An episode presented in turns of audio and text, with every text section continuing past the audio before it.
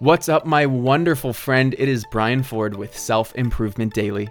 Take ownership of your personal development one tip at a time.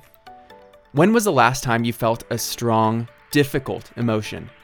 Whether it was stress, anxiety, or sadness, it probably wasn't too long ago. After all, we are humans, and these are real, meaningful human emotions.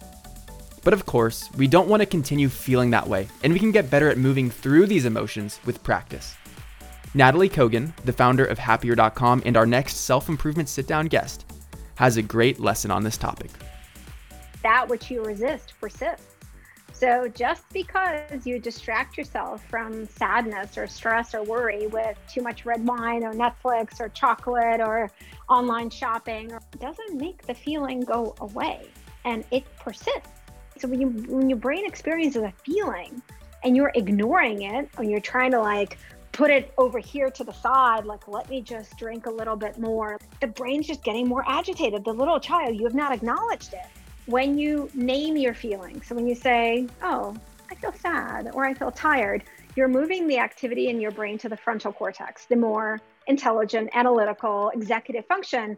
And so you're literally taking the intensity out of that feeling by acknowledging it.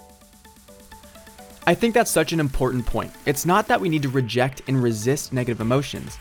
We need to label them and allow them to have meaning temporarily so that they can be processed. Happiness isn't just about accepting positive emotions.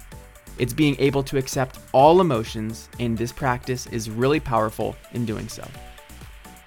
Thank you for listening, and I'll see you next time on Self Improvement Daily.